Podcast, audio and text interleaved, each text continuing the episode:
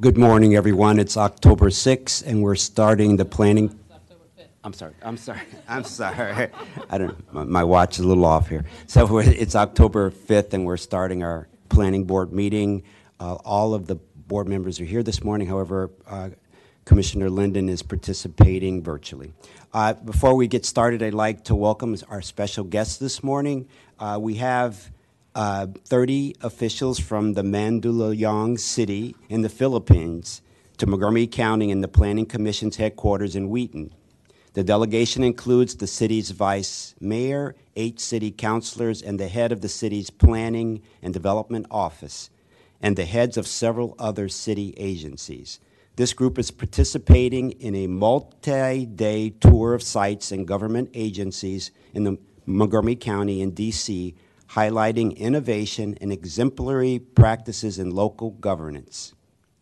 They've also squeezed in a visit to the U.S. Capitol yesterday and the White House tomorrow. So they're, they're very busy.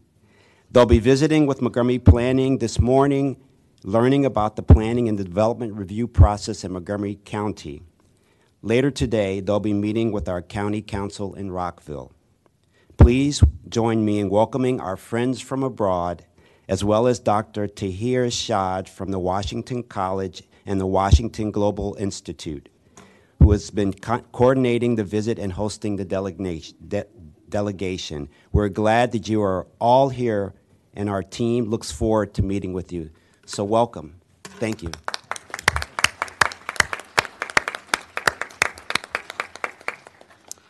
We'll start with item number one, preliminary, preliminary matters, the adoption of resolutions. We have three resolutions this morning to adopt. Aurora Estates, Montgomery Village Marketplace, and Montgomery Village Marketplace preliminary plan. Uh, do I have a, a move for motion, for approval? One at a time. All right, move that we approve the Aurora Estates preliminary nu- plan number one, 2023-0050. I second it. All in favor? Aye. Aye. Aye.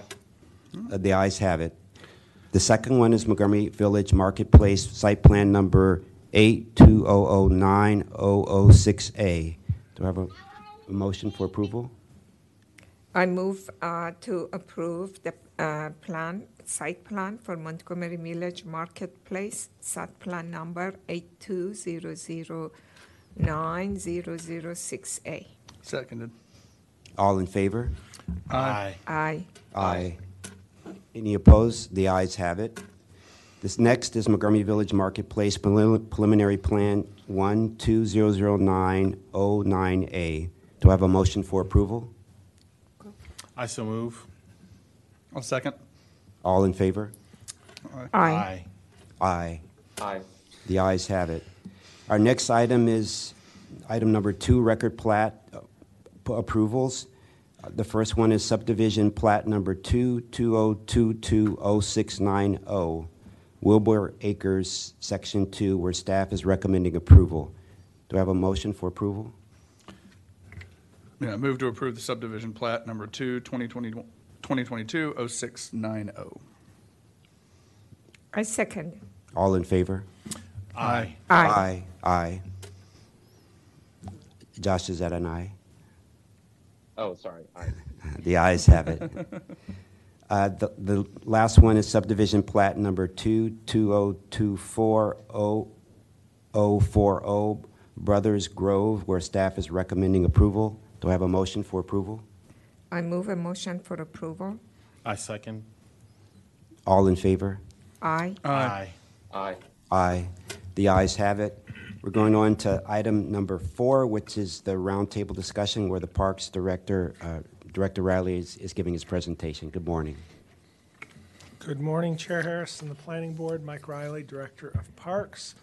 Uh, This morning, as part of my director's report, I'm continuing my, uh, my uh, progression through various themes that I think the board should know about in the Parks Department. Today's theme is about uh, data and analytics and various tools we use to manage the department uh, through the use of data.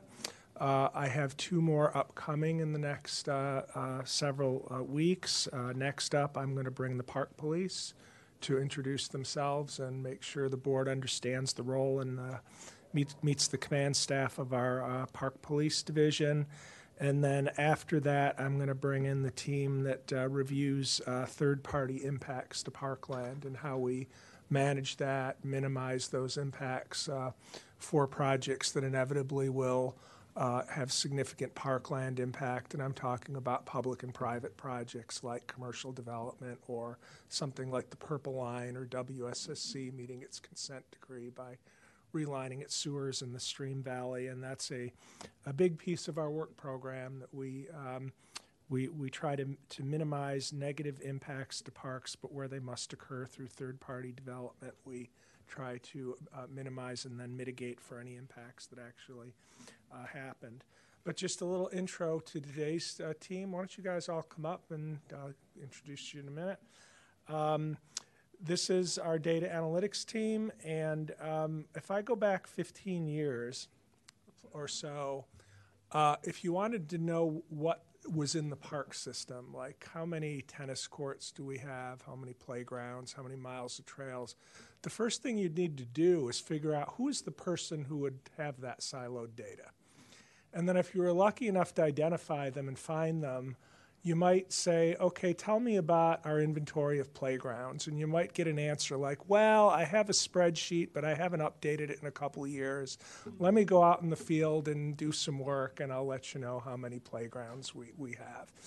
And uh, so we've saw that was that was a big starting point of this, and that's been solved for a long time now. When I uh, am asked, you know, what is our park system, and I say, it's 37,220 acres of land over 419 parks. I can say that with a straight face now.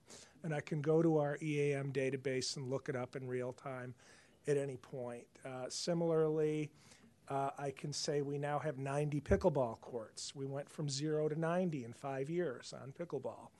Uh, and I could go on and on 201 miles of natural surface trail uh, 284 athletic fields. Athletic fields is an interesting one uh, because we've had to work hard for years to say, how do you count athletic fields? What if you have a field that's a diamond in the spring where you play baseball, and then in the fall you put soccer goals in the outfield and line it as a rectangle? Do you call that one field? Do you call that two fields? And that might sound kind of petty, but those nuances when you're collecting data are so important to, and, and this team has done a great job. So they're going to talk. Their presentation is going to go well beyond that and talk about various tools and analytics that that we have done. Um, things like GA, GIS and EAM and other acronyms they will uh, will talk to you about. And the last thing I'll say before I intro the team to run through some slides is when we started on this, it was it was kind of a directive from the top down that we are going to manage this department by data. And, and whenever you start that way, it's a little bit rough because people may or may not buy into it. The whole thing has been flipped now where the various units within the parks department will come to this team and say, hey, I have an issue I need to solve. Can you help me solve it? And they're seen as a service provider now. So they have they don't have to convince anybody about what we're trying to do here. People see what's been done now and come to this team and say, "Hey, I want to get sophisticated just like my uh, my uh, partner over here has done with with uh, their dashboards and data." Um, so with that, I uh, the last thing I'll say that's unrelated is when I'm done with the presentation, I'm going to hand you the latest flyer of October and November events so that you have that handy with you. Should you find yourself on a weekend at any point with some idle time, you can just pull this up and uh, come to one of our events and join us. Uh, but with that, let me introduce uh, Shuchi Vera, the uh, chief, division chief of our Management Services Division. Good morning, Chair Harris, Vice Chair Pedoeem, and Commissioners. Um, for the record, my name is Shuchi Vera, and I'm the Chief of the Management Services Division.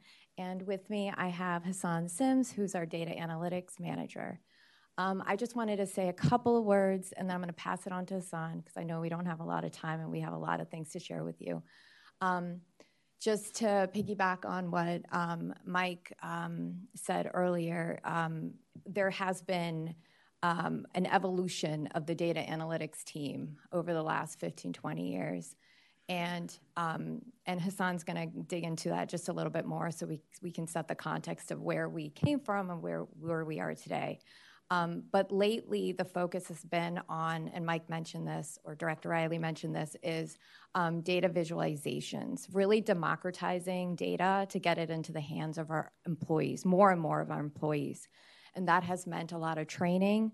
That has meant um, getting the data into mobile form so our um, staff in the field have more access to it and actually can also be part of inputting data um, because as Mike, as Director Riley mentioned, you know, we have thousands of assets across our park system, not just the stuff that you see on the ground like playgrounds, but we're talking um, underground utilities. Um, we're talking about um, bathrooms. We're talking about support facilities that we don't always think about when we think about the park system, but they're just as important. So, um, in doing that, it's um, we have realized recently that we really need to get um, we need to get uh, platforms and software in the hands of as many people as possible, especially those out in the field, so they can help us update those assets and make sure we have the latest and greatest and the most accurate. So uh, I'll just say also, just to give you some context, the data analytics section sits in the management services division. Um, I also have in my division our operating budget, um, our uh, HR and employee uh, development. I have program access, and I also have um, innovation and efficiencies, just to give you a little bit of the lay of the land. Um, we also work very closely with planning in terms of GIS, um, and we also work with our partners in um, Prince George's uh, Park and Recreation because we share one of our one of the systems. So, with that, I'm going to turn it over to Hassan. Thank you, Shuchi. Good morning. Dis- is this on? Oh, all right, just want to make sure. Uh, good morning, distinguished commissioners. Today, I'd like to give you an overview and highlights of the data analytics section that is a part of the Management Services Division at the Montgomery County Parks Department. I'd first like to go over how we matured through the years. In 2004, Montgomery Parks implemented a work order system for operations to managing our work program. We were one of the first in the commission to realize this need. In 2012, Montgomery Park started to work with Prince George's Parks and Recreation to create a system that would be able to give us better understanding of how much it costs to maintain and operate a park system by capturing costs from work orders and updating our systems to do more robust operations like GIS and scheduling work orders to increase efficiencies. In 2014, Infor went live for both Montgomery County Parks and Prince George's Parks and Recreation. In 2017, Montgomery County Parks created its first strategic plan for EAM to create a framework and vision to better utilize EAM software to ensure our department is making data driven decisions. In 2019, Montgomery County Parks created a strategic plan for the GIS to optimize the utilization of this technology within our department. In 2020, the data analytics section was created to include EAM, GIS, and analytics because of a heavy demand created by the pandemic. In 2021, the data analytics strategic plan was adopted to ensure we meet the data demand for the department. The vision for our section is to provide services to enhance and support the department's data driven goals.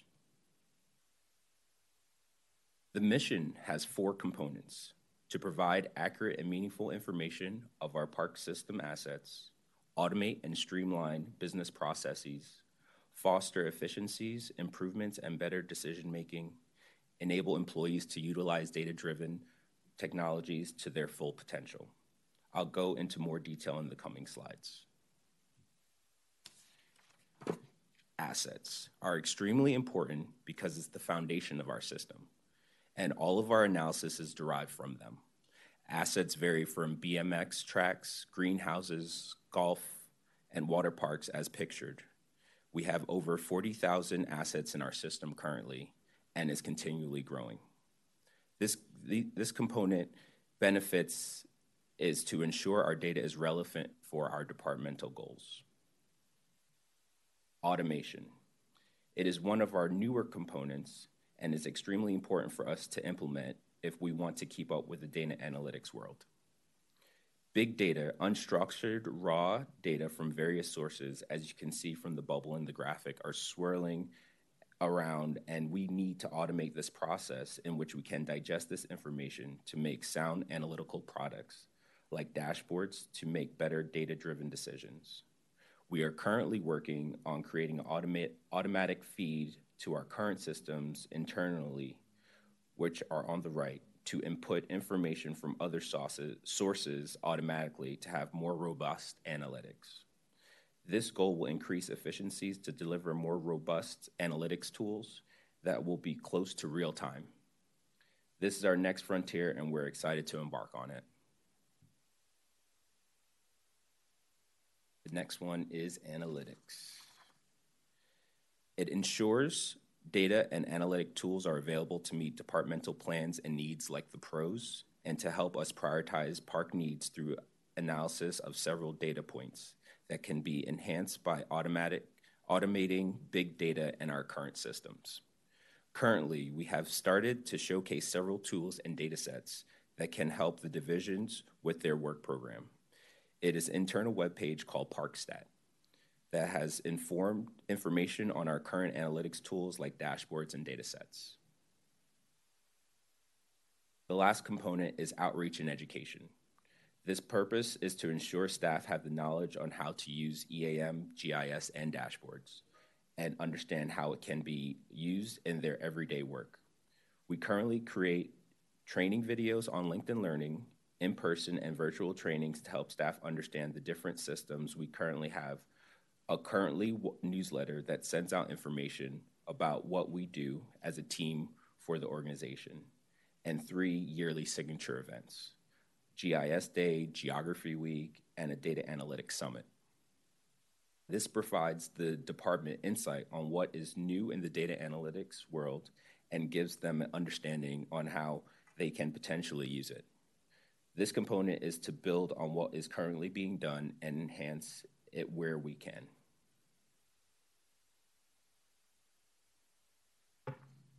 This is the data analytics organizational chart as of now. I'd like to acknowledge all the team members, so please stand up if you're in the room. Shuchi Vera, the Division Chief of uh, Management Services Division. You don't have to stand. uh, I'm the manager for data analytics team. Keegan Clifford is the GIS coordinator. Tiffany Wu is the GIS specialist. Carter Hughes is the data analyst. Vikas Kapoor is the EM project manager. And Niels Leike is the asset manager. I would now like to highlight a project for each of the units and how we benefit from the department. In the GIS unit, the Community Gardens program has adopted GIS in its entirety. The program used ArcGIS field maps an all in one mobile app to capture new and update garden plots in the field. This allows users to see their plots before signing up for their plots online, which increases a better user experience. Using GIS, the inventory of the garden plots are now updated on demand, which increases the accuracy of information to our users and our staff to ensure the programs move smoothly. They also use a GIS mobile app that allows staff to collect data on inspections, log photos, send inspection reports automatically to gardeners. And this adoption of this tool has increased the efficiency of inspections while saving staff countless hours. Analytics. Parks is using analytics to use clustering technology to perform condition assessment inspections on county-wide programs such as bridges, boardwalks, culverts, courts, retaining walls, bleachers, playgrounds, you name it. This will help prioritize and track park assets through mobile applications. It will help inform the CIP renovations through a more equitable lens. It is also it also automates the program processes and streamlines data collection. It eliminates paperwork and allows for identification, evaluation, and faster response to poorly rated assets. EAM. Fac- Facilities Management Division um, is utilizing EAM for the building condition assessment. It enables us to collect the data on different components such as structural, architectural, mechanical, electrical, plumbing, fire protection, and environmental system, systems of buildings. Currently, there are 399 building components that need to be evaluated for over 300 buildings. EAM is a great fit for this pro- project because of its usability and how it can capture copious amounts of information and the ability to put it into digestible reports for evaluation and determining prioritization in an equitable and budget conscious way. The current inspection cycle is five years, but with the incorporation of the EAM mobile application and clustering technology, we believe it will be it will decrease the cycle considerably.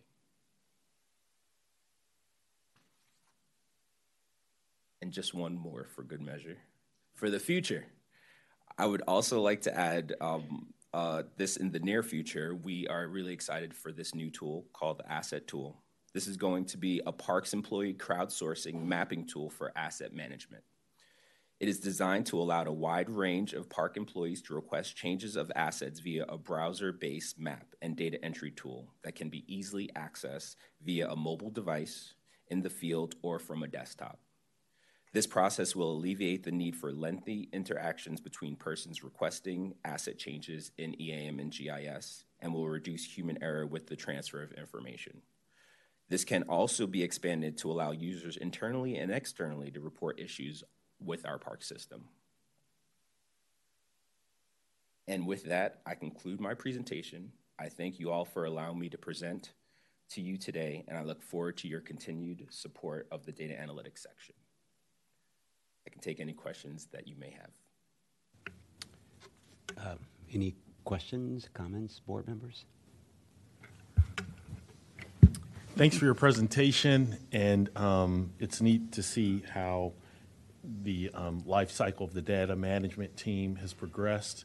And it's always important to know what you have in order to utilize what you have and be of service to the community. And so I, I understand your work, and there was a time where I didn't understand data, but when you're such a large organization, not just here, but out and about serving the community, this information is really vital in implementing your program. So thanks for your work and thanks for sharing. Uh, Go ahead. Oh, I was going to say likewise. Thank you. That was really interesting, and I've really enjoyed using like the GIS products in particular. So, as a as a more of a data analyst in a, in, a, in previous career stops, I, I get really excited about this kind of thing. So, thanks a lot. I appreciate it. So for me, it's that I'm emotionally really moved. Um, Hassan and I have this thing that when I interviewed Hassan, he could hear from the back door that I started dancing. Do you remember that? I don't know how he said it. Mitra, I heard you dancing. So I remember that. And I was very much involved with all of these things. Uh, data is my passion. And I know that we, you and I worked together with Shuchi for the first, the very first strategic plan that we had there. And it is so good to see how far you guys have come. And I am extremely proud with the work because this is the vision that we had. It was a long term vision, but you guys made it possible. And um, I'm, I'm, I'm really emotionally moved. Um, the dashboarding, creating uh, the data to be correct, helping to make the data to be correct, and the way that you have done it through the push notification. And I totally agree that the dashboarding and the data is first for the employees, for them to use to manage their work and also make sure that the data is accurate. So you, you guys have gone a long way. And and I'm really proud of the work that you have done. And I hope that other agencies take examples of this. Uh, when I was D- at DPS, I hired the data analyst to be right under the director's office to start doing this dashboarding mm-hmm. with Business BI. And you guys have come a long way. So I know I remember we were talking about uh, EAM and how we wanted to get a new system. I'm wondering that is it now cloud based and is it uh, in are we Parks Department in a position that uh, you know when you want to upgrade the system, it's just on a fee. It's like Microsoft that it just uh, I forgot the terminology for uh, thing because that's what I was trying to do when I was at DPS. So put it on the cloud, and it's like Microsoft that they just upgrade it, but that means that the system is not just customized to the department; it's customized for the best standard technology in United States that's the way to go in future. So I do not know if we are there yet. Uh, thank you guys for the kind words. Um, yes, the EAM system is in a cloud-based system. Actually, was bought by Hexagon, and Hexagon is act- we're actually going through an upgrade right now, and it's all being done. So it's not that uh, you we just on a service fee Yeah. and the cloud fee, and we don't have to you know go back and buy the software and upgrade it and all of those. So you are working with the technology. That's good. That's wonderful. Thank Um, you. Yes, Ms. Vera and Mr. Sims, uh, great, great presentation as always. Um, Yeah, I, I know that the Parks Department is such a great organization and it's growing so fast. And then you- you let us look behind the, under the hood today. And so to see, you know, how do you manage all the, the, what do you said, 40,000 assets that you have? And uh, bec- uh, so, so this is great and keep up the good work. And- And thank you for presenting. Thank you. Thank you. Oh, okay, thank you. Thanks so much for your presentation. If, if I may, just uh, on Commissioner Pedoeem's comments, uh, Commissioner Pedoeem is personally responsible for the Parks Department having electronic signatures. It was one of her other passions. So occasionally when I'm at home at night signing documents on my phone and my wife asks me what I'm doing, I say I'm do using Adobe Sign to sign documents. And if she gets mad at me, I say, you can thank Commissioner Pedoeem for that. But thank you very much for uh, indulging us today. So we'll take a two-minute break and then start into our next item, item number six, University Boulevard Quarter Plan Briefing. Thank you.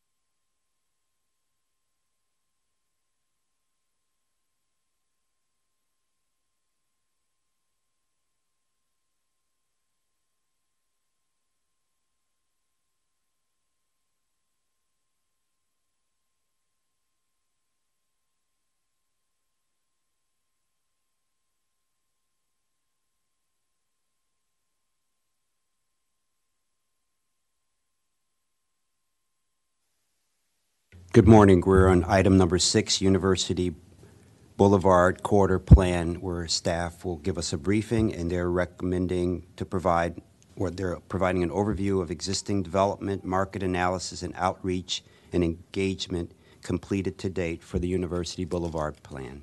Uh, Good morning. Uh, Mr. Yearwood uh, will lead this presentation. Uh, Good morning, Mr. Chair, board members, Nkosi Yearwood. Uh, For the record, uh, along with me today, um, several members of the planning team for University Boulevard. Uh, To my right, uh, Zubin Adrianvala, and to my left is um, Alex Rixey, our transportation lead planner on this project, and then to his left is uh, Bilal Ali, our financial uh, specialist, and we also have Ms. Sanders, division chief, as well as Ms. McVary, um, master plan supervisor. So um, our task today to you is to prevent your briefing. Um, the last time that we were here, many of you were not here um, as board members, so um, it may be new, it's going to be new to many of you. So we're going to give you some background and context um, where we've been uh, since the last time we've been to the board, which was in February of this year when the, um, the scope of work uh, was approved. Uh, so next slide. Um, so the plan area boundary is the image on the, the right portion of the screen. So uh, we were between the Beltway 495 going to the edge of the Wheaton uh, Central Business District on Amherst. Um, it's roughly three and a half miles. Um, the, the notion for University Boulevard is that this will be one of several plans to come. Um, the area between uh, the Beltway going further south, our colleagues in down county area will be taking that up um, coming to you either later this year or next year regarding a scope of work. Um, and then eventually the notion is to do the area between uh, Wheaton going into Kensington. Um, so, so some brief highlights. Um, the area has um, a variety of transit routes, primarily Montgomery County ride-on routes, as well as Metro, Metro Bus uh, C2, C4, which has some of the highest ridership in the state of Maryland regarding bus use. Um, it's a future bus rapid transit corridor, which is part of the, the reasons for looking at this area uh, in terms of comprehensive planning it. Um, bike lanes, we don't have any today. There was a project that the state did back in 21 as an interim pilot project. Um, it's a state-controlled roadway, um, so we have to coordinate and do a lot of work with uh, MDOT SHA as well as Montgomery County Department of Transportation. Um, this, the state uh, lowered the speed limit uh, a couple years back down to 35. It was higher in the past. Uh, it's primarily a six-lane um, roadway section. Uh, next slide. So a bit on uh, the sort of demographic profile of this area. Um, we have roughly within the plan area about 3,400 units. About a thousand of those are multifamily, and most of that is sort of clustered at the intersection of Arcola with a variety of high-rise buildings. Um, by and large, the profile of this area is similar to Montgomery County, roughly in terms of age, ethnic makeup, um, et cetera. And then on the next slide, um, you'll see um, the similarity between this plan area and um, the overall county in terms of um, how, in terms of age distribution, how things are in terms of similar percentages in terms of younger folks versus people that are a little bit uh, older, 65 or older.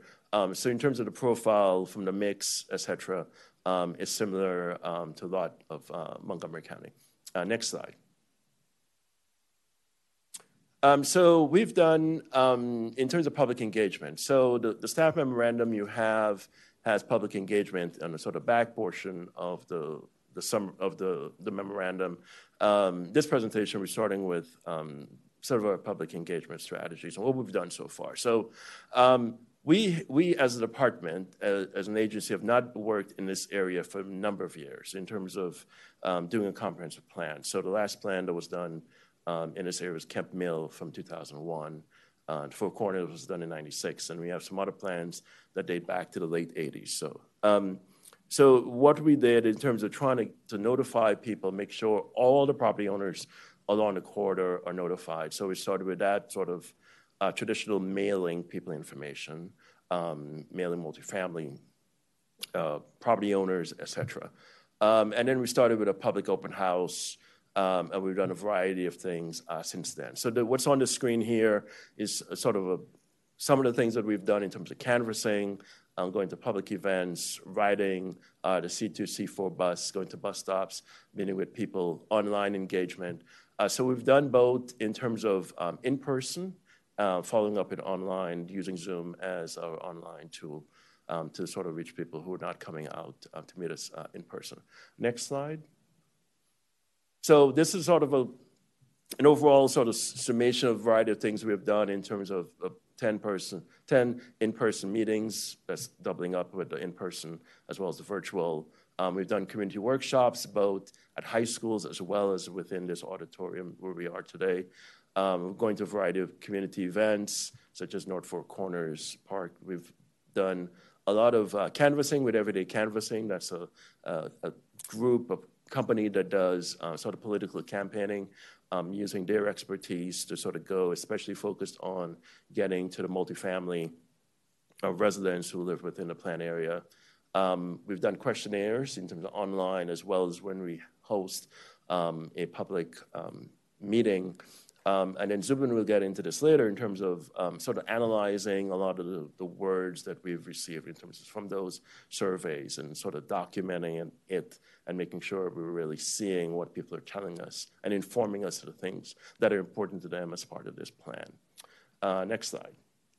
Before you go to next slide, uh, the last line you said 20,000 plus words of text analyzed. What does that mean? That's the first time I hear something like that. Sorry, but I'm just curious.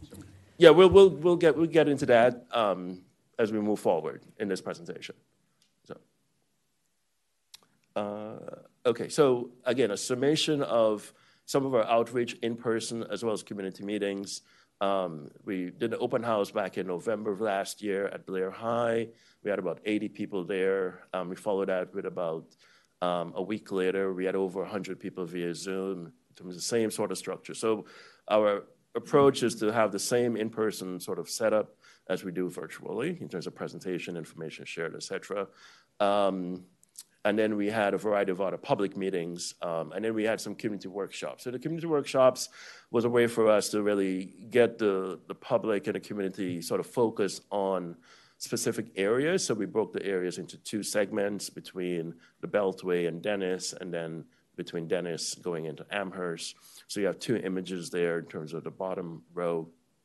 And then an image on a, the online is from a meeting we had with uh, the University Towers uh, condominium. Uh, next slide. And then there's some additional work we've done in terms of partnering with um, different agencies within the county. So again, as I mentioned earlier, we haven't worked in this area for a number of years. So in terms of trying to figure out who are some of the community leaders, people who are already established in the community. So um, we've done some partnerships with Action in Montgomery, Impact Silver Spring, um, to sort of do uh, sort of an entree into the Latino Hispanic community. And we've also done some work with the Montgomery County Business Center, um, working with their business liaisons, um, Daniel Korma and, and Patrice, um, in terms of going out, meeting business owners, uh, listening to them, hearing what their concerns are. Um, we've met with uh, some of the property owners in the Four Corners area, as well as doing some of the traditional community association work for those um, associations that are along um, the corridor, as well as um, online, we've set up um, a hub where people could reach out to us and the image on the bottom right with the Gilmore Drive residence that was held in, in a resident's backyard with four or five people um, in terms of sitting with me, just talking about a plan and learning more information. Um, so next slide. Um, I'll transition over uh, to Zubin, who will answer your, your question, Commissioner, regarding uh, the number of words, etc. Um, and then we'll continue the presentation from here. Uh, thank you, Nkosi. Uh, good morning, Commissioners. Uh, for the record, Zubin Adrianvala with Mid-County Planning. Uh, so when it came to outreach, we uh, also had on-ground efforts. So we rode the C2 and C4 buses during traffic and then tried to engage with as many transit users that, as we could. We also were at the bus stops talking to people. And as Nkosi already mentioned, to reach out to uh, traditionally underrepresented groups. Uh, we used canvassing uh, with the help of everyday canvassing. and we knocked on over a 1,000 doors. this led to around 230 odd conversations that were documented as we spoke to these individuals. next slide, please. Additionally, what we also had uh, was a digital outreach where we developed an interactive website uh, acting as a platform where the community could suggest improvements and changes concerning bike routes, uh, sidewalks, roadways, etc. Uh, this, along with our questionnaire, has been a rich source of community feedback uh, where members have provided us with their thoughts and ideas. Uh, next slide, please. Uh, but gathering feedback uh, is just one part of the equation. Analyzing the data to derive actionable insights is essential. Uh, we conducted a qualitative data analysis on the roughly 20,000 words of community feedback that we received. So we were looking at at least 80 pages of community feedback that we had.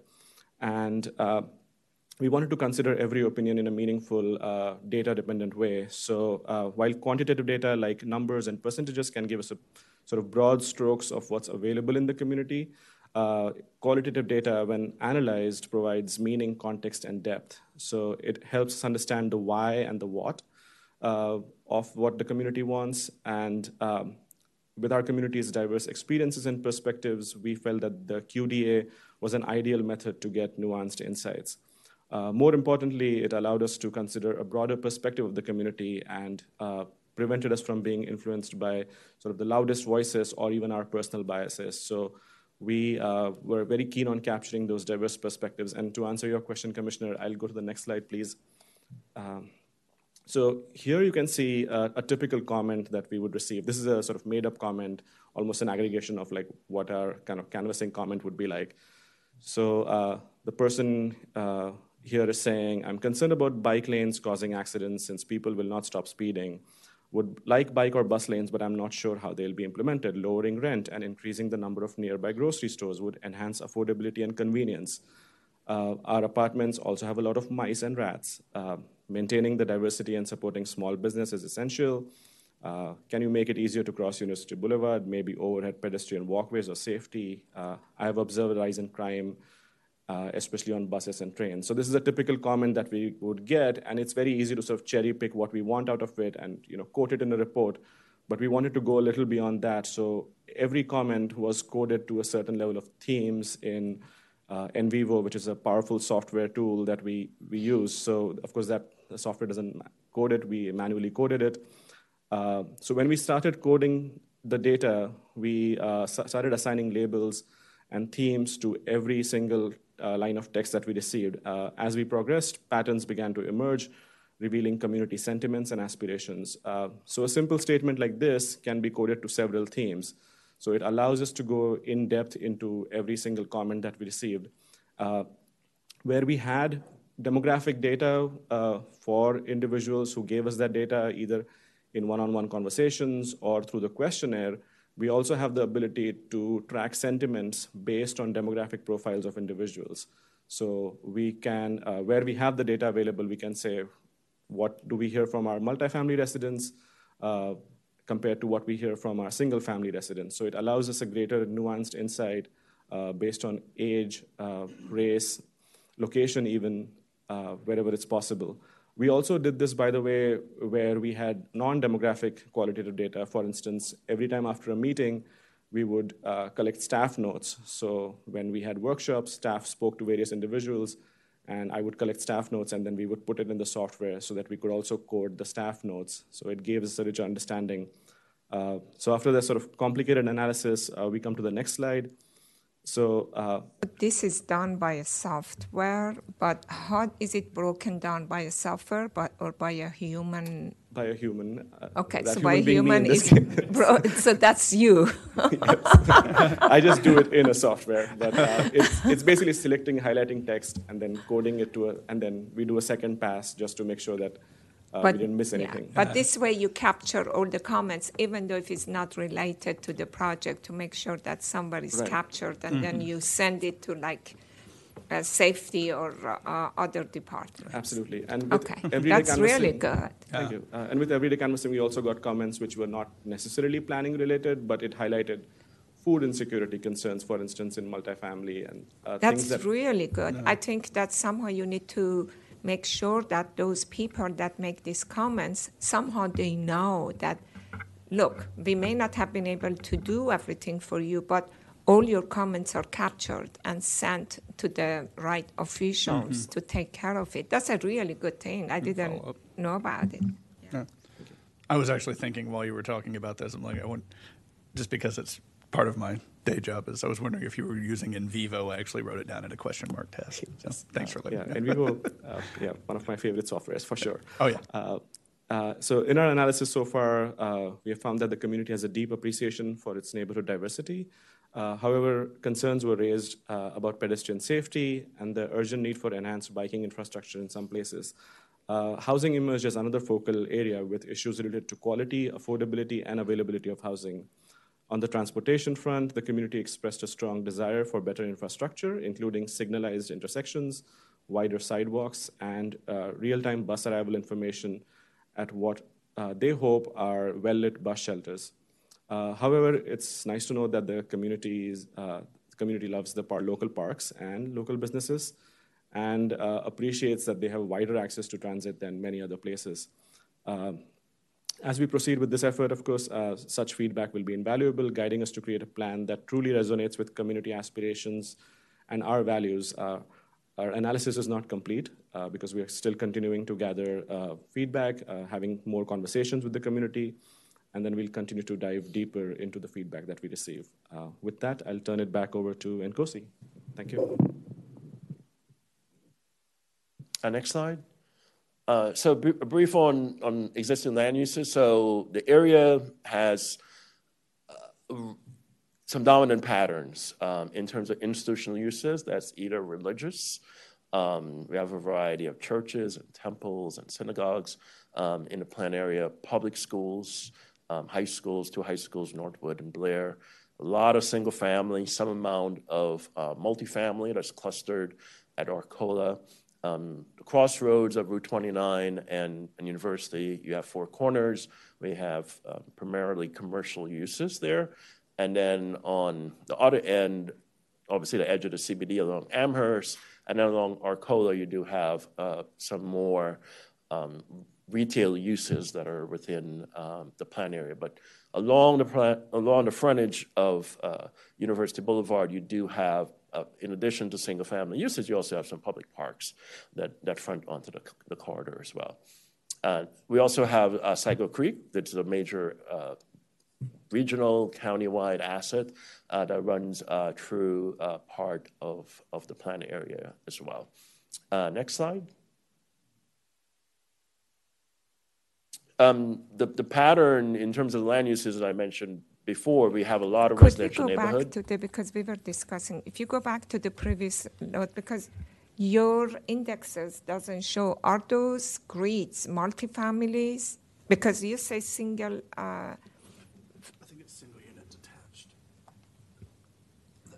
okay, the, so all of those grids that you show, those are single families? Correct, yeah, you have a, yes, correct. Single family, a traditional single family, a house on a lot, Yeah, yeah. yeah. So It's the just that- majority is that along uh, The majority of University land. Boulevard? Correct. We do have, uh, of that 3,400 units, m- a majority, more than 50%, um, are single-family um, detached units. So we do have some amount of townhouses as well, and we do have multifamily. We do have some also senior housing as well along the corridor. I would point out that you're housing 30% of the people, and if approximately 30%, given this slide a couple of minutes ago, on a very limited amount of that land that's within the university corridor. Your multifamily is just relatively few lots housing a, rel- a disproportionate number of the people within the, the plan. Yeah.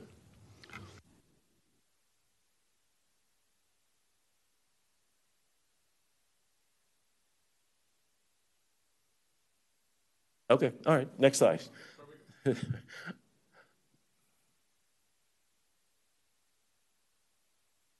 Uh, so we do have a variety of residential neighborhoods that were built either um, after the First World War or prior to the Second World War. Um, along the corridor, um, residential has been a feature um, in this part of the county for a number of decades. Um, so we have uh, some established neighborhoods such as Kemp Mill, which is known, um, well known within the, the county and region. Woodmoor is another neighborhood near on the Four Corners area. Sligo Woods and, and North Four Corners area. So we have a variety of um, residential neighborhoods that are been here for a number of years. Next slide. Um, we're highlighting here some of the multifamily uses that are within, along the corridor. So um, sort of Arcola and University, University Towers, as well as the Warwick and um, Arcola Towers. Those are three multifamily uh, projects that are being built uh, since the late 60s. Um, we have also um, Inwood House, which is a HOC-owned property, all um, about 150 plus units there. And also we, I'm sorry, Inwood House is a 150 unit uh, development. It has a specialized population um, of, of seniors that have physical challenges. A lot of people there um, get around with um, wheelchairs or other mobility devices. So, um, you know, you have the Oaks at Four Corners, which is a HOC um, property next to the um, Four Corners uh, local park.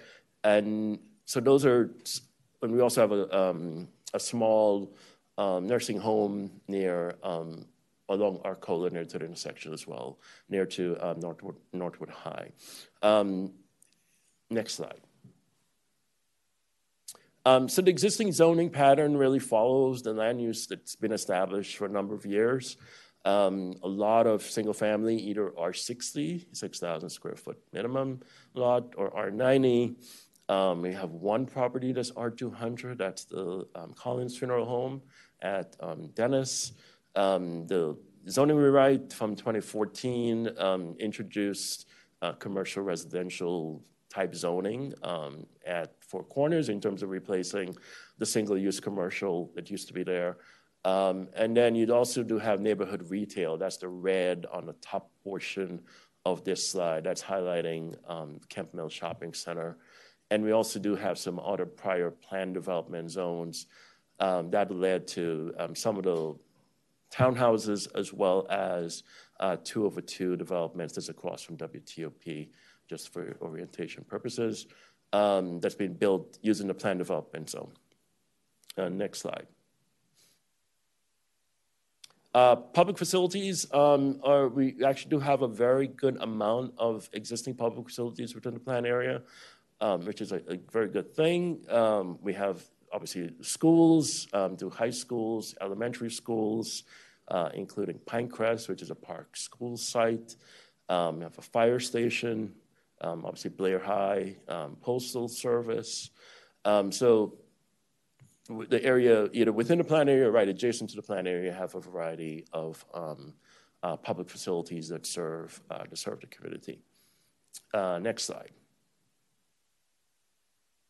Uh, we're also fortunate to have a variety of parks in terms of uh, within the plan area or right adjacent. Obviously, to the uh, further east of the plan area, we have Northwest Branch, uh, Sligo Creek running uh, through a portion of plan area, uh, Wheaton Forest Local Park, um, as well as North Four Corners Park. Um, we have a park, another park done by Blair High School, and then a smaller urban park right adjacent to the Kemp Mill um, shopping center. I should also note that uh, Chuck Kines with Parks Department is also with us this morning, not a member of our project team. If you have any parks questions, you can answer them. Uh, next slide. Next, uh, I'll turn things over in terms of uh, transportation matters to Alex, who will cover that. Thanks, Nkosi. Uh, for the record, Alex Rixey with Mid County Planning Division. Um, I'm a transportation planner supporting master plans for the division. Um, so this might be a little repetitive of some of the information Kosi already shared, but just a high-level overview of the roadways in the area. Uh, University Boulevard is generally six travel lanes, three in each direction, uh, from Arcola in the northwest, although I'm sorry, from Amherst in the northwest, all the way down through the interchange with I-495. Um, interestingly and somewhat uniquely, the um, the roadway splits into a one-way couplet around uh, US 29 Colesville Road. So there are three lanes in one direction only, and then the other side of the split has the other three lanes. Um, and Colesville is the major cross street in the area, um, which is also generally six lanes, but widens out quite a bit at Four Corners to accommodate turning lanes um, and some of the through lanes. Uh, the rest of the cross streets are generally two lanes, um, more local serving streets. Uh, next slide. Um, and these are just some images of the roadways in the area to give a sense for the character. I'm sure folks are generally familiar since it's in the uh, nearby vicinity. Um, but University Boulevard, both south and north of Dennis Avenue, uh, relatively wide, six lane section, um, generally narrow sidewalks directly adjacent to the roadway. Uh, Colesville Road, US 29, is pretty similar. Um, and then, just for some contrast, Dennis Avenue is a, a smaller roadway with uh, two lanes of traffic, wide median, and some separation between the sidewalk and the roadway. Uh, next slide. Um, so those pedestrian conditions are reflected in the pedestrian level of comfort score. Um, and in general, the neighborhood streets off of University are pretty comfortable. Many of them have sidewalks, um, separation from lower speed, narrower roadways. Uh, but again, by contrast, University Boulevard itself falls in the undesirable category, which is the uh, least comfortable category in the pedestrian level of comfort score for a lot of the reasons that I just described, generally high speeds, um, narrow sidewalks directly adjacent to the roadway, uh, so, and, and also difficult crossings um, across University Boulevard. Uh, next slide. Um, so just going a little deeper into some of those elements, uh, these undesirable, uncomfortable sidewalks um, generally cover most of University Boulevard. Um, Colesville Road is, is similar. Um, narrow sidewalks illustrated here. And most of the sections have no landscape or tree buffer and generally a pretty high speed corridor. The, the posted speed is 35 miles an hour, but in the data that was collected during the um, SHA multimodal pilot that I'll describe in a moment, uh, speeds routinely exceeded 45 miles an hour, so it can feel like a lot higher speed roadway than, uh, than it's signed for. Uh, next slide. Um, and pedestrian crossings are also important, and so a lot of the crossings in the area are also either undesirable or uncomfortable. And these are some examples and some of the reasons why. There are generally uh, long crossing distances across several lanes of traffic. Uh, again, those high speeds make crossing challenging. Uh, several locations are, have unmarked crossings, or they're marked without any sort of high visibility treatment. Uh, there's generally no median refuge island for pedestrians to wait at if they don't fully cross the street uh, during the, um, the signal time. And uh, there are right turn slip lanes um, that allow vehicles to make high speed right hand turns um, across a crosswalk. Uh, next slide. Um, and then this will inform the next slide that I'm showing with some analysis of the locations of protected crossings, but just defining for our purposes what a protected crossing is. Um, there are crossings that are fully signalized, um, so it could be where they have the full three color signal, um, bring vehicles to a stop, and pedestrians have a pedestrian crossing ahead. Um, they could be always stop controlled intersections where all approaches have a stop sign, or they could be uh, locations that are controlled by a pedestrian hybrid beacon which is where generally where it's just pedestrians crossing the street and there might not be vehicular traffic, although they can be in locations with driveways or, or other crossings. Um, that's where a pedestrian presses the button. Uh, the lights overhead for vehicles flash yellow, go to solid yellow, go to full red, and then the pedestrian gets a walk signal to cross the intersection. Um, and I just want to note that Maryland law requires vehicles to stop for pedestrians at all crossings, whether marked or not, at all intersections. Um, but these protected crossings are locations where vehicles specifically have a traffic control device to uh, remind them of that. Uh, next slide. So this is the analysis um, that we performed of the locations of protected crossings, and the uh, Complete Streets Design Guide recommends a maximum spacing between protected crossings of between 800 and 1600 feet on a boulevard, which is the current classification for University Boulevard, um, we're aiming for closer to the lower end of that range, 800 feet, uh, to improve safety and make this a more walkable and, and comfortable place to walk. Um, the longest distance between protected crossings is almost 2,800 feet, so more than half a mile um, between Dennis Avenue and Caddington Avenue. Um, Colesville Road does not have adequate protected crossing spacing, and so you can see from uh, the, the, green numbers on the chart uh, are places where crossings are relatively closely spaced and are acceptable. Um, all of the pink numbers, which is the vast majority, more than 90% of the locations, uh, do not meet that standard. Uh, next slide. Uh, bikeways show a similar pattern to the pedestrian level of comfort that um, I shared earlier. So a similar scale uh, ranging from high and moderate stress down to very low stress. And again, a lot of the local neighborhood streets are relatively low speed, relatively narrow, um, tend to be more comfortable for cyclists.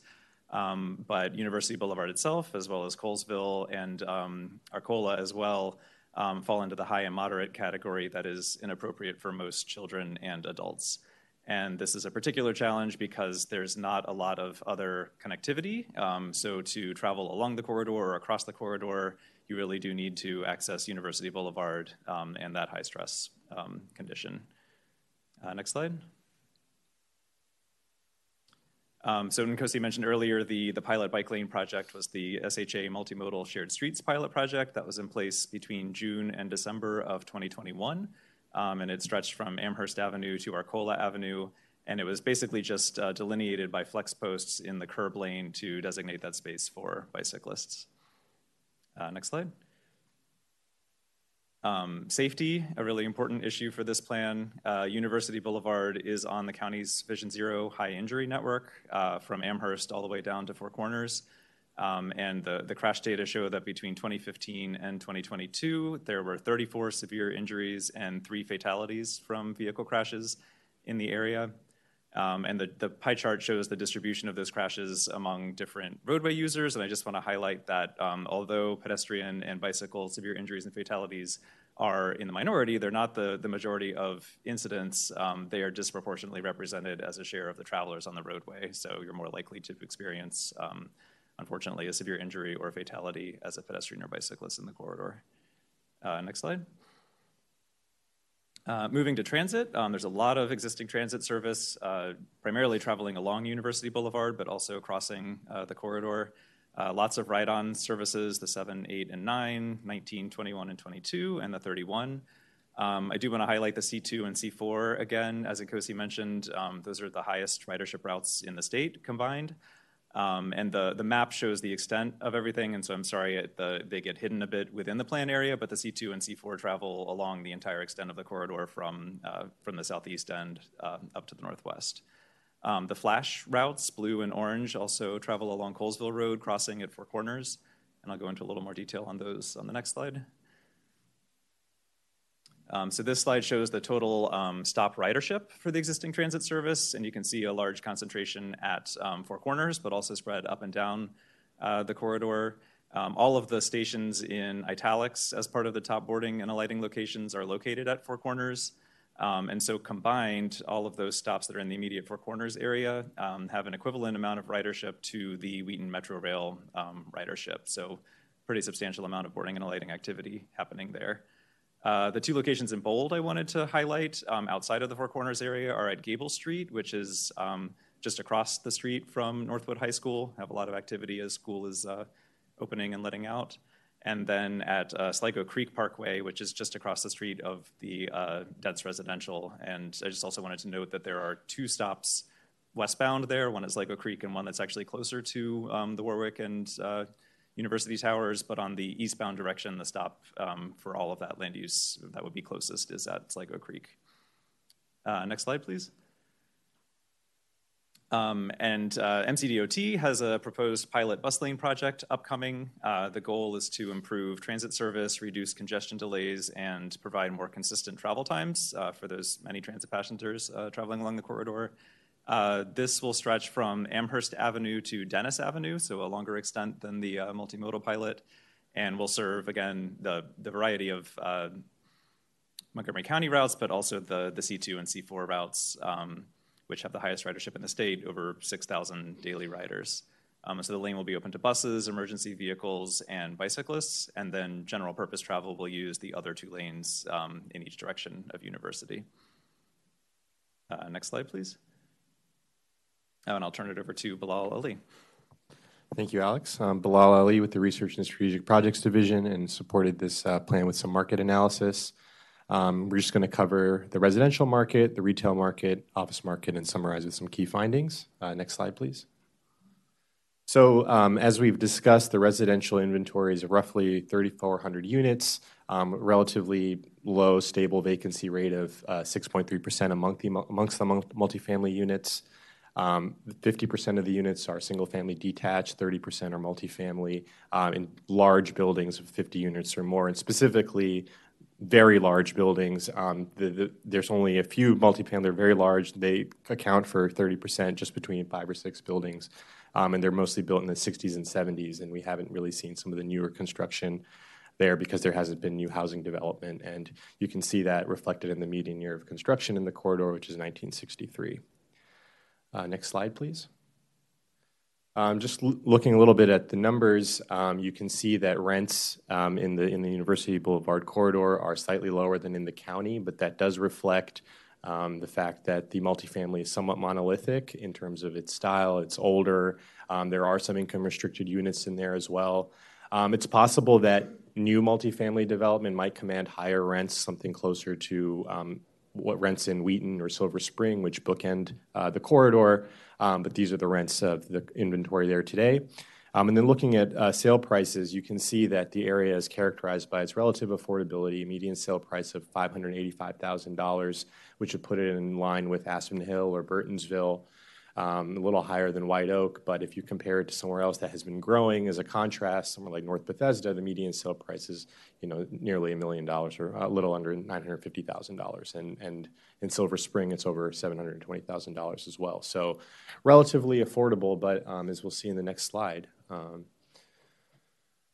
uh, the sale price would still not necessarily be affordable uh, to a household earning the median income um, uh, along the along the corridor. So house the median household income is about one hundred three thousand dollars. If they if you use the thirty percent of your gross monthly income metric or standard for affordability, then this is not affordable um, for that income. Um, but of course, you know that's a similar trend throughout the county. Um, there's relatively high uh, housing prices in context of a housing shortage. Um, next slide, please. Um, moving to the retail market, this is some of the most significant sort of non-residential land use, and certainly the most significant commercial land use within uh, the plan area. Um, there are the largest non-residential land use would be um, religious institutions. There are quite a few churches and synagogues, but retail would be next uh, with roughly 246,000 square feet. Rents are actually in line with countywide rents, so the retail here is in demand. Um, but it's relatively small, and that really just reflects the size of the demand from this neighborhood. Um, it is, as I mentioned, bookended by two relatively large retail markets in Silver Spring and Wheaton, so there's not a lot of potential. Um, and you know, there hasn't been a lot of development because there hasn't been growth. Typically, the saying goes that retail follows rooftops. So, new retail development, redevelopment opportunities for retail are likely to follow on the heels of new housing development. Um, so, yeah, next slide, please. So, do you know why there is no development in housing since 1963? That's a big thing. Is it due to the zoning, or is it that it was no demand? Um, it's pri- well, it's primarily uh, a single family, you know, uh, dominated by single family development, and then there's you know multifamily just along the corridor. But I would turn to my um, planning colleagues to maybe explain some of the history of development there. But yeah, it's, uh, presumably the zoning. I mean, that's part of the reason to do this plan at all is to reconsider um, the zoning and, and potential for more development along the corridor. So. Yeah, I think that what Bilal said is part of the answer in terms of um, we have to look at this area in in sort of um, like phases or decades, right? In terms of the earlier phase, you had the wave coming off of post World War II, a lot of single family, that continued for a number of years. Um, and then in the 60s, we had multifamily coming in, anticipation of a different sort of roadway network that triggered that develop, those developments at that intersection. Um, and then later on, we had sort of a quieter period in the 70s, and then the 80s and 90s, we had townhouses sort of coming in, right? And since then, in the 80s and 90s, we really haven't had a significant amount of new development. And some of the newer projects were more specialized housing, like um, the Oaks at Four Corners, which is senior housing, and then um, the Inwood House um, at Inwood and University. So, so that's sort of the, the, the over, if you think over the last, say, 80 years of University Boulevard, that's sort of the pattern decade after decade. Now we're in a quiet period, as Bilal has shown in, in previous presentations. Um, anything from the, in the 2000s has been um, dormant. And we don't have, in terms of part of this plan, is to really seek um, new opportunities where um, potential property owners could um, sort of reinvest in their property. So um, that's part of our challenge. Um, and we'll come back to you um, later this year, next year, when we have preliminary recommendations and talk about where we could see some potential changes down the road. I would just add Carrie Sanders for the record, uh, Chief uh, Mid County Planning. We did have um, one project come before the board uh, over the last year, which um, was essentially a new multifamily building on a parking lot next to a synagogue along the um, corridor.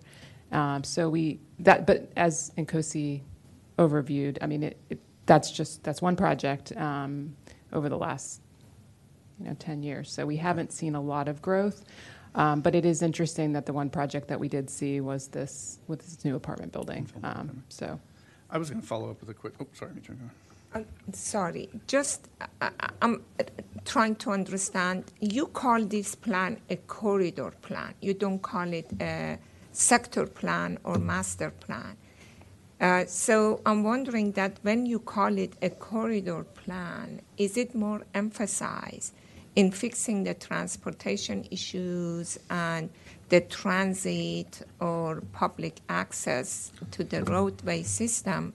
Or is it emphasized also on the other aspect of master planning that when you call it a sector plan or limited master plan or whatever you call it? uh, So I don't know, because anytime I look at the corridor plan, to me, it feels like that the emphasis is more on providing a better access for people to move around.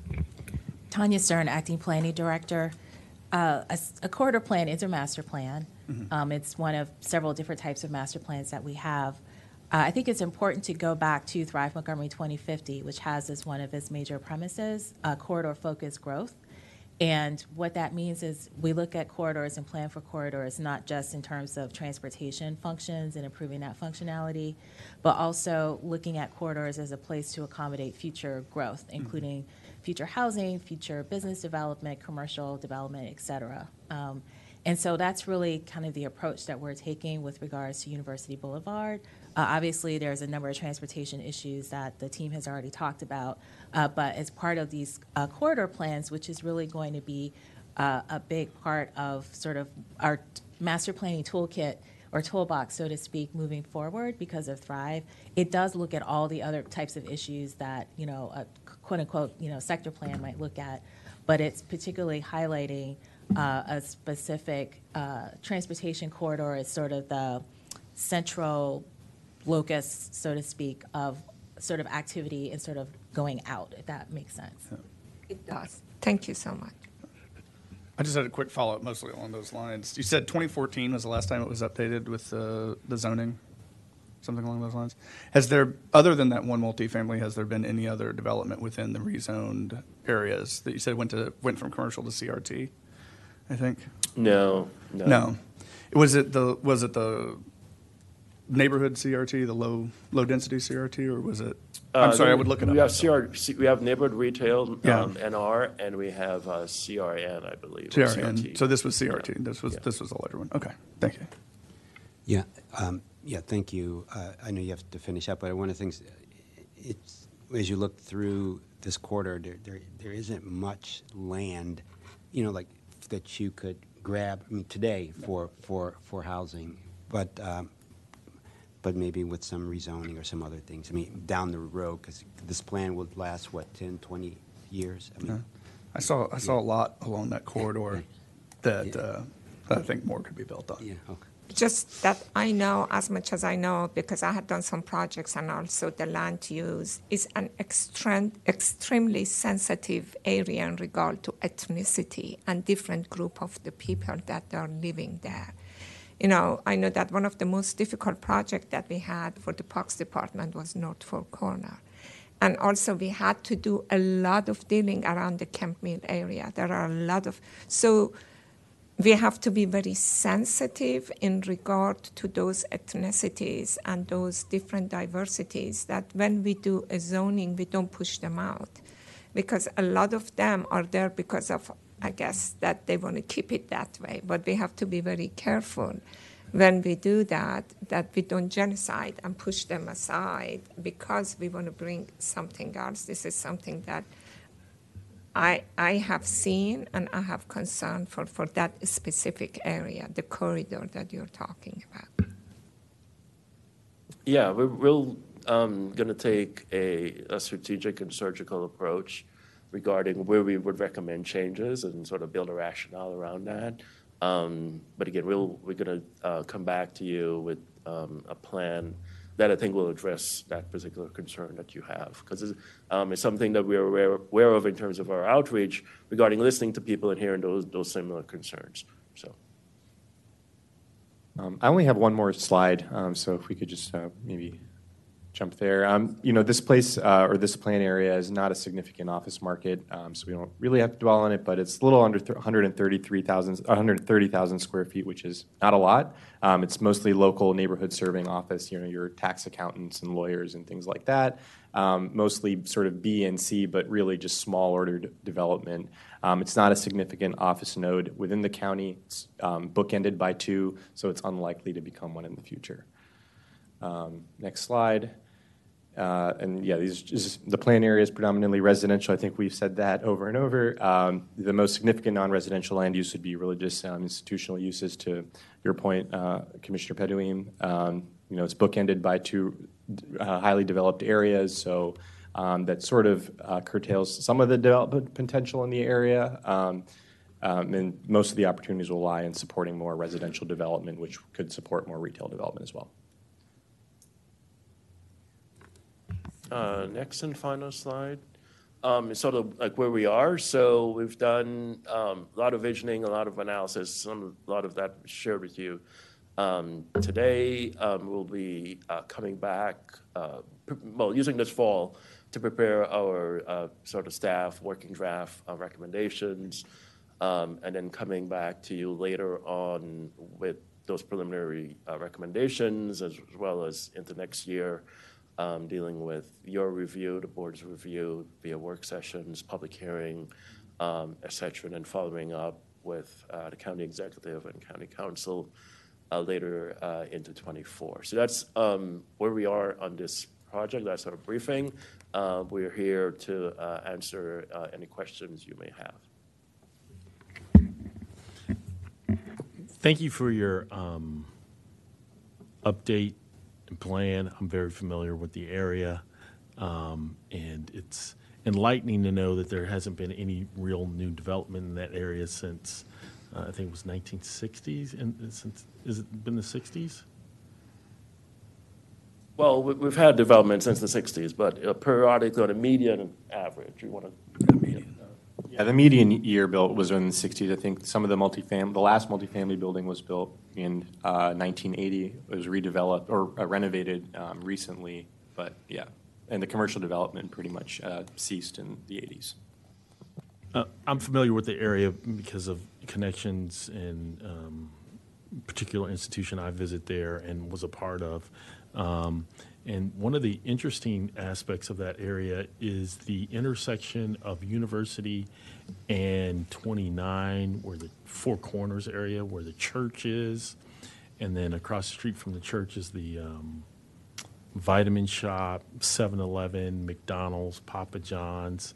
And it's like these two islands are very, very curious. And I think it was developed at a time without an anticipation of the traffic that is there now. And it's a very complex traffic area also, uh, in particular with access to the one townhome office park um, Montgomery Blair High School, Four Corners itself, and then also the local community park that is up the road from there. It's very, very interesting. And another interesting aspect of it is the intersection of uh, the, is, I don't know if it's Rock Creek Parkway, but it's a major park that connects Right. from University Boulevard. And what's interesting about that stretch of road is because I think there were two high-profile police car crashes there that uh, one police officer crashed coming around that turn, and there may have been another incident where a police officer was killed um, by a drunk driver in that area. So it, it is a complex area, and I look forward to the plan that you all come up with um, to, to redevelop and reconsider that area. Um, one of the interesting things about the slide you put up is that um, I forgot the term of art you used, but I don't find it safe for pedestrian access and use. Oh, I forgot Northwood High School abuts it also, uh, where where Arcola Road is, and I've never seen any of the pedestrian traffic there for Northwood High School, but I know the pedestrian traffic for the students exiting Blair High School is very troublesome to me when I see them crossing the street and that intersection is, is, is the intersection of 29 and University. I think it might even be on some insurance companies' websites as one of the most dangerous intersections in America, University Boulevard and 29, because it's so, so, so treacherous for foot traffic, car crashes, car traffic. It's one of the, and what's so hard about it is that the way it was developed at a time was never never anticipated this kind of kind of traffic there. Um, the question I do have is that is there a plan for south of 495 continuing down through Takoma Park? Um, that area, especially once it gets to Prince George's County, um, the Prince George's County side is like a catastrophe. It's like um, very, very interesting. And the reason why I say it's a catastrophe, they have Jersey wall roads in the middle of, of the Langley Park area. Um, the development and zoning and regulations there is a catastrophe.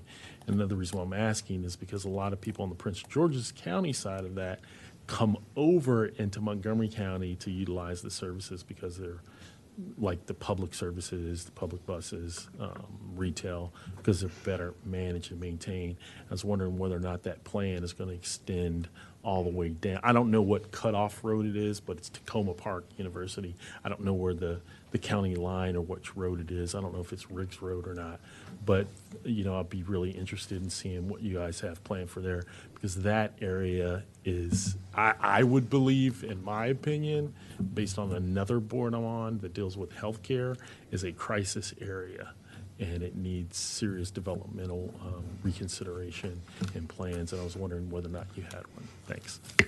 I- can jump in to answer that question, Commissioner Bartley. Um, And we completely agree that the area that's south of 495 needs some specialized planning work. And so part of what we did was coordinate with our colleagues over in the Down County Division to break up this plan into to pieces so we could make sure we give it attention um, that it needs. Because often, if we try to tackle something just of a large, large geographic scope, it's more difficult to to reach as many people because it's just it's a lot of people. As you can see, there's almost 10,000 in our immediate area, so that we're looking at right now. So you'll see uh, Down County Planning coming to you to present a scope for that portion of the corridor, basically um, looking south of 495 um, and east of 495, and uh, that should be coming to you in the next few months, uh, this spring, likely. This is the Eastern Silver Spring Communities Plan that's going to pick up where Do you know this one what drops is off. the construction going on in that area, Langley Park, for three, four years, five years? It's under construction. I don't know if it's Purple Line. It's the purple line. purple one. Purple line. For five years, the, the road Yes. is a disaster in that area. It's completely disaster. Uh, I don't drive there that much, but I go there every once in a while, often enough that to see there is no improvement. And I don't know, these people should have been very patient doing that. Not that I have the microphone. Can I ask you a question? Um, in your uh, presentation, you talk about 800 feet maximum distance between the protected crossings. Could you please educate me what that means? That means that between two traffic light or two signals, you don't want to have more than 800 feet? Is that what it means? That's right. Yeah, the Complete Streets Design Guide um, lays out uh, maximum spacings between protected intersections for a variety of different roadway types. And so for this one, the target is um, between 800 and 1,600 feet. Um, But I'm uh, suggesting that we focus more on the, the lower end of that 800 feet as the, the maximum desired distance between protected crossings. That could be signalized intersections or kind of that list I was describing, stop-controlled intersections or the pedestrian hybrid beacons. So But yeah, we don't that want to be is for, uh, even though if there is no block or no street or no intersection. So if you have, it's a very long block, okay? Mm-hmm. A- At University Boulevard, the US 29, they have it, that is very, very long block. And you are suggesting that every 800 feet, we allow some kind of beacon light or something for pedestrian to cross, even though if there is no block there. I do not know if I understand that if that is safe enough for people to cross something like that. I don't know, but I guess that you are the transportation person. But is that the vision that we have? Yeah, we're still developing our recommendations. I think generally we try to align those crossings with existing intersections. Um, I, I think you do call out an issue on this corridor where often the uh, adjacent streets are offset, and so there isn't a clear crossing um, across the street. Um, and so in some cases, I think we might uh, recommend mid-block crossings, which would be probably more of that pedestrian hybrid beacon style. But I think we would also, Carrie Sanders for the record, we'd also coordinate closely with MCDOT, Montgomery County Department of Transportation, and State Highway Administration on any recommendations that we put forward. We've had two workshops with them um, that the staff have organized, sort of, you know, several hours in length to, to basically talk through some of these concerns and make sure they're, um, you know, coordinated and collaborating with us on any recommendations. Um, and I think the other thing I would add that's a little bit unique for this corridor that we don't always see is the high volume of bus ridership that is not coordinated with the people that are walking to the bus or rolling or biking, whatever the case may be. Um, it's very unusual to have such harsh pedestrian conditions combined with such high bi- bus ridership. So that's really a big concern for us. Uh, so we're continuing to look at that sort of as we move through the process. In regard to the bus ridership, I saw that you said that is the highest number of uh, bu- bus ridership in the whole country. I would like to see what Uh, has. state, just to be clear, state of Maryland. Oh, it was a state? I thought it was a, okay, state, but it still is pretty high. So it would be good to see what is the success, re- uh, regardless and of issues with uh, pedestrian that they reach to the bus stop. If we fix that, maybe even go higher. So it would be good to see that how we have been able to create such a highest ridership and use the examples of that and uh, use it anywhere else in the county because it's not really multi-family. We said that it's about 50% single family, but still we have the highest ride, uh, bus ridership. So do we know why schools? I think it is good to know why and how we have achieved that. That could be an example for make, using it other places, you know. Oh, I'll make it quick. We get we gotta go on to the next thing. Uh, uh, first, I go back to the transportation thing. Like I, I like the idea of limiting the transport the distance between crossings, particularly when it looks like on those those injury and fatality things that you have a lot of people cross where they're going to cross. And it looks like a lot of those ended up being mid-block crossings or attempts to go across the street at places where there are not intersections. So like I, I really like that part of the plan. I thought that was good.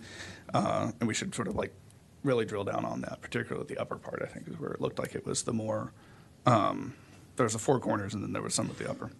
Uh, the second thing too is, is that, um, those affordable neighborhoods don't stay affordable if we don't do anything with them. Like, we're gonna see at five eighty-five with a median household income that's already higher than sort of like Twinbrook in my neighborhood, which is, used to be also affordable you know, into like high 300s range, like less than a decade ago.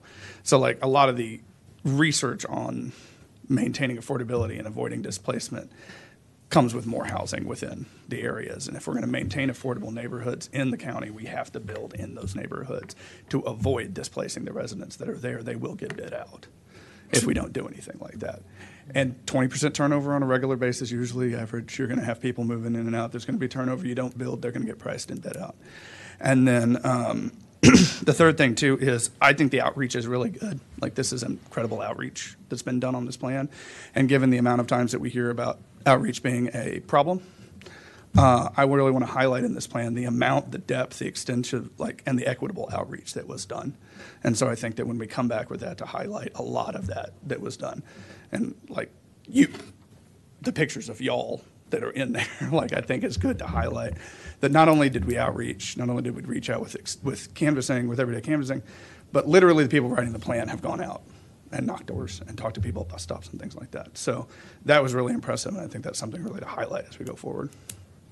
I would like to echo what Mr. Hedrick said, and uh, I wrote that out, down, and I said, it's impressive that the staff does the field work and that it was not outsourced, right? So there's, so when you outsource the work and with a contract, there's, there's something lost, right? It's like the communication game where somebody gathers communication and says, this is what's important, so this is what we're going to give them.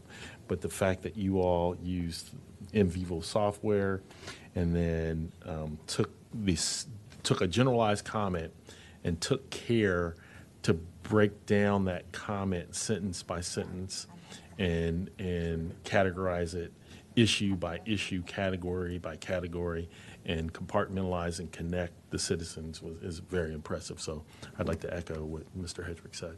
Yes, yes, so thank you for your presentation. We look forward to you coming back with uh, next steps, you know, uh, in the work sessions that we have with the board. Um, Yeah, I think this is going to be, it- it- it'd be great if, it looked, given that there are three lanes each way, it'd be great, this had, you have space to, to slow down the traffic, you know, yeah, and so it'll be interesting with the transportation solutions, including um, what's going to happen at Four Corners, how we can, you know, uh, if, if, what recommendations you have there, and as, as uh, Commissioner Hedrick said, I really want to, it would be great to see how we can create more housing and that, you know, creatively look at creating more uh, housing opportunities, as well as respecting, as uh, Vice Chair Pedoeem said, you know, the, the diversity of being in the area. Um, so, so thank you so much. We appreciate this is very informative, and we look forward to the next steps. Thank you. And so you. um, we're going to go to item number seven, which is a closed session, and I and I just want to.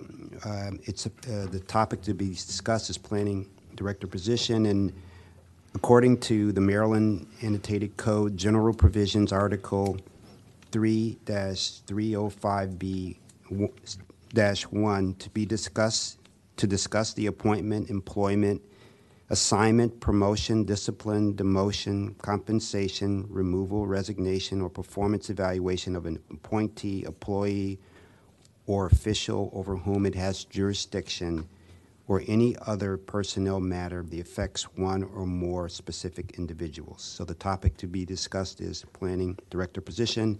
Do I have a motion to go into closed session? Uh, Move that we go into closed session. I second it. All in favor? Aye. Aye. Is Mr. Linden there? Well, we'll have one sort of abstain, so we have uh, four, one abstains there, so that the ayes have it. Thank you.